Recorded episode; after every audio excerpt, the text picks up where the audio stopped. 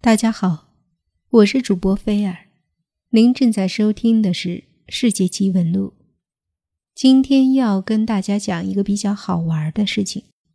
这一则趣闻奇事呢，是有关古代秦始皇的。咱们都知道秦始皇非常坚信人是可以长生不老的，但他为什么这么坚信呢？秦始皇是中国历史上第一位皇帝，他灭六国，驱匈奴，征百越，雄才伟略，堪称千古一帝。然而就是这样英明的秦始皇，竟然在晚年痴迷于长生不老，竟然还派徐福出海寻找所谓的长生不老药。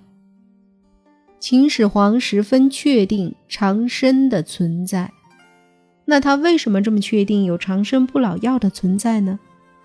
历史记载，始皇游玩，有宛渠之名，宛渠实际上是神话中的国度。有宛渠之名，乘螺旋非洲而至，非洲停于海面，而水不进，始皇惊为天人，随禹之语。这话的意思就是，秦始皇东巡游玩的时候，在海上碰到了一群来自宛渠的人，他们乘坐着会飞的螺旋状的大船，停在了海面上。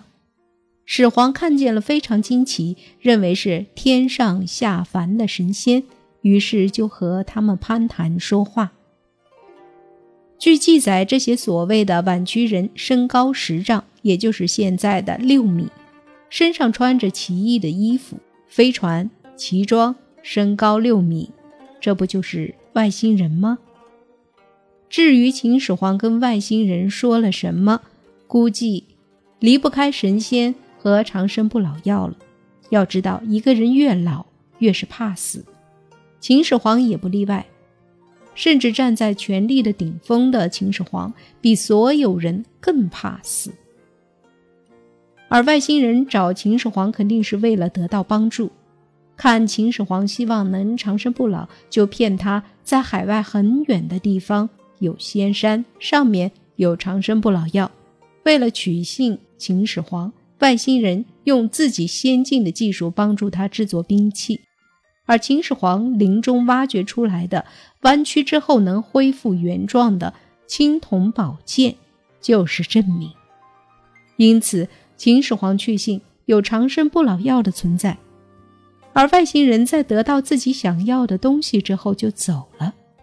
秦始皇的长生不老药没得到，没办法，他只能派人亲自去取。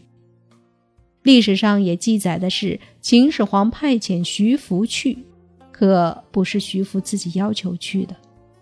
这就是为何秦始皇派遣徐福出海的原因，他确信长生不老药的存在，因为他被外星人骗了。当然，这么好玩的奇闻也只是奇闻而已，我们消遣消遣，听一听罢了。什么是长生不老药呢？咱们国人都非常清楚，顾名思义，长生不老药就是吃了能长生的药，而且不老不死，历代帝王都在追求的神药，也出现在许多小说电视剧中，被妖魔化的中国古代文化的一部分，包括现代人也不倦追求的抗衰老剂。公元前219年，秦始皇坐着船环绕山东半岛，在那里他一直流连了3个月。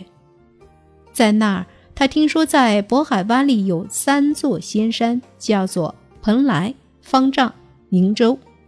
在3座仙山上居住着3个仙人，手中有长生不老药。告诉秦始皇这个神奇故事的人叫徐福，他是当地的一个方士。听说他曾经亲眼看到过这3座仙山。秦始皇听了之后非常高兴，于是就派徐福带领着1000名童男童女入海寻找长生不老药。徐福带领的浩大的舰队出发了，但他在海上漂流了好长时间，也没有找到他所说的仙山，更不用说是长生不老药了。秦始皇是个暴君，徐福没有完成任务回去后，依秦始皇的作风，一定会被杀头的。于是他就带着这1000名童男童女，顺水漂流到了日本。那这么一说，日本人的祖先应该是叫徐福的人。当然，这只是一个玩笑话，并没有考证过。徐福虽然一去不返，但秦始皇并没有死了那份求仙的心。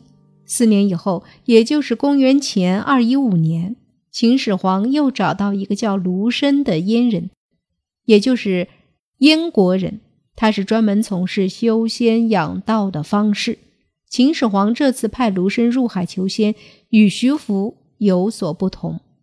徐福是去寻找长生不老药，而这次卢生入海是寻找2位古仙人，一个叫高适，一个叫县门。据记载，秦始皇遍寻不着的长生不老药，俗名叫太岁，学名叫肉灵芝。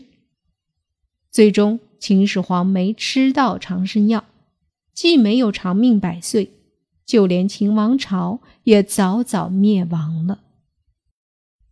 那死而复生又是怎么回事呢？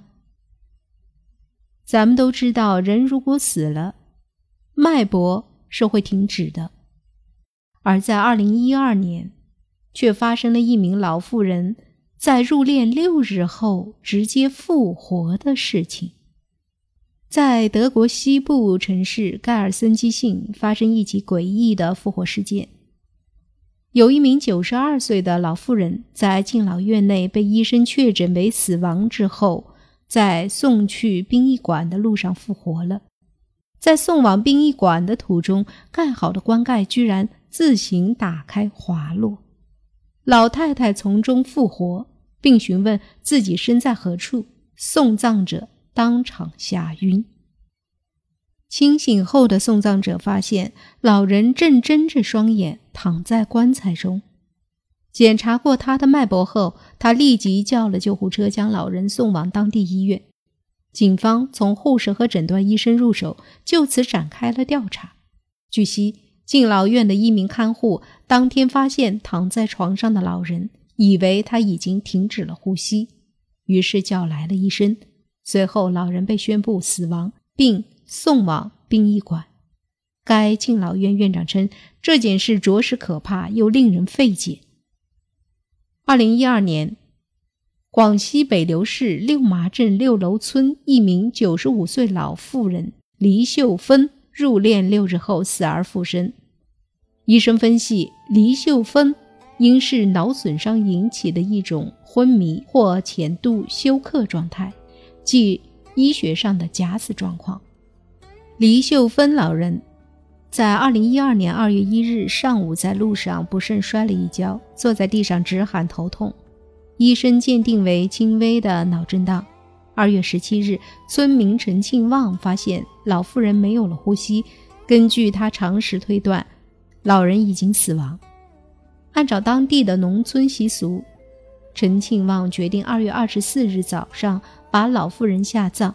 2月19日，他们把她的遗体放进棺材，盖上棺材盖，没有上钉，每天早上都烧一大把香。